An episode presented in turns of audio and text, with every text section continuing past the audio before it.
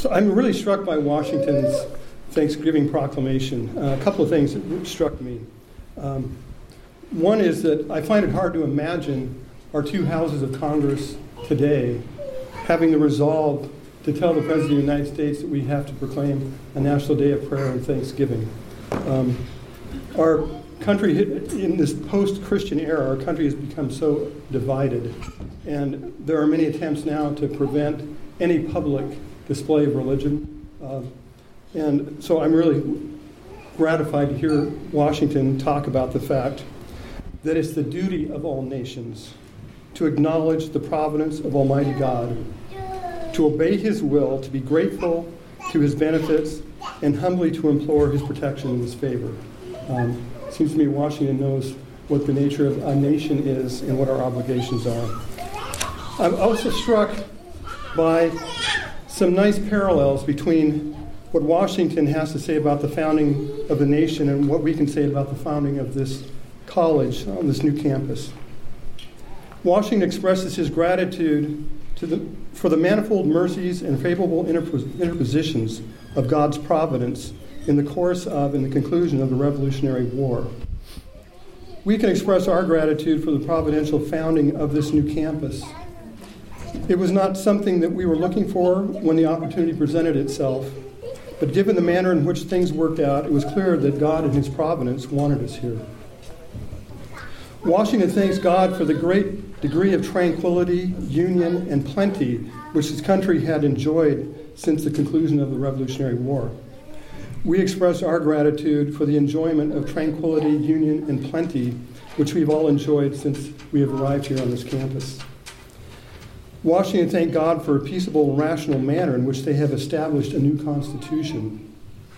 We are grateful for the prudent manner in which those who govern and support Thomas Aquinas College, have established this branch campus. Washington thanked God for the newly founded nation that is ordered to the safety and happiness of people, and particularly for their civil and religious liberty. We thank God that we have the freedom to establish this campus and to conduct ourselves according to the teachings of our Catholic faith. This freedom is becoming more and more tenuous and the maintenance of this freedom is something that we need to continue to pray for. Washington thanks God for the means this country has for acquiring and diffusing knowledge. We thank God for the ability to pursue a truly Catholic liberal education here on this campus and to share these truths with others.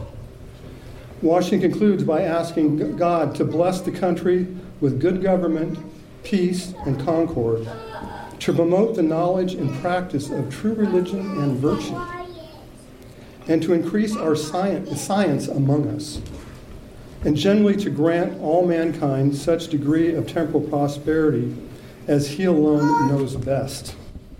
We ask these same blessings for this college, for the country, and for all nations. And as, as love of God redounds to love of neighbor, so does our gratitude to God redound to those God uses as instruments for bestowing his blessings on us. So we are grateful first to the local people who prayed for years for the presence of our college on this campus, to the National Christian Foundation for donating this beautiful college, to our Board of Governors and the donors who have made our presence possible, to Steve and Julia Wiggin, who from the beginning have become our friends and particularly to Steve, who has overseen all the work that has, has been and needs to be done for our use of this campus. To the first settlers of our new campus, Patrick Cross, Andrea McCann, and John Jost, for all the work they have done to, to get this program started. To Jim Link, who, devote, who is devoted to the college, and for, and for his devotion and for his finding many new friends and benefactors to all the contractors, plumbers, electricians, roofers, floor layers, painters, carpenters, maintenance workers who have helped refurbish this campus. To Nathan Borchers for his supervision of student, student workers. I was doing this before Nathan came. He's doing a great job and has allowed me to do my job now. I'm very grateful for that. Um, to the students who, uh, who worked here over the summer getting campus ready.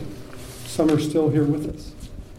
Um, to our beloved chaplain, Father Markey, who has not only provided us with daily Mass, wonderful homilies, spiritual direction, and other devotions, he's helped furnish the chapel with the beautiful things necessary for the sacraments and has been instrumental in, as a guiding light in the redesign of the chapel. To Mr. Gardner for his work as assistant dean, he's been a great help to me and is truly devoted to the good of the students. To the tutors for their devotion to teaching and to the welfare of the students, and to their families for the sacrifices they've made to take part in this adventure. I can't imagine a better group of founding tutors. to Dr. Warden, Dr. Cross, and our beloved nurse, Nancy Fowler, for providing health service to our students. For the residence directors, and our, um, for their leadership and the devotion to the students and to the welfare of the college. To Todd, Thomas, Gisela, and Catherine, for their great work in the kitchen, to Stephen and Laura Grimm for helping provide us with beautiful music. Last but not least, we are grateful to you students for having the courage and the generosity to help us found this new campus. Thank you for your hard work and for your leadership.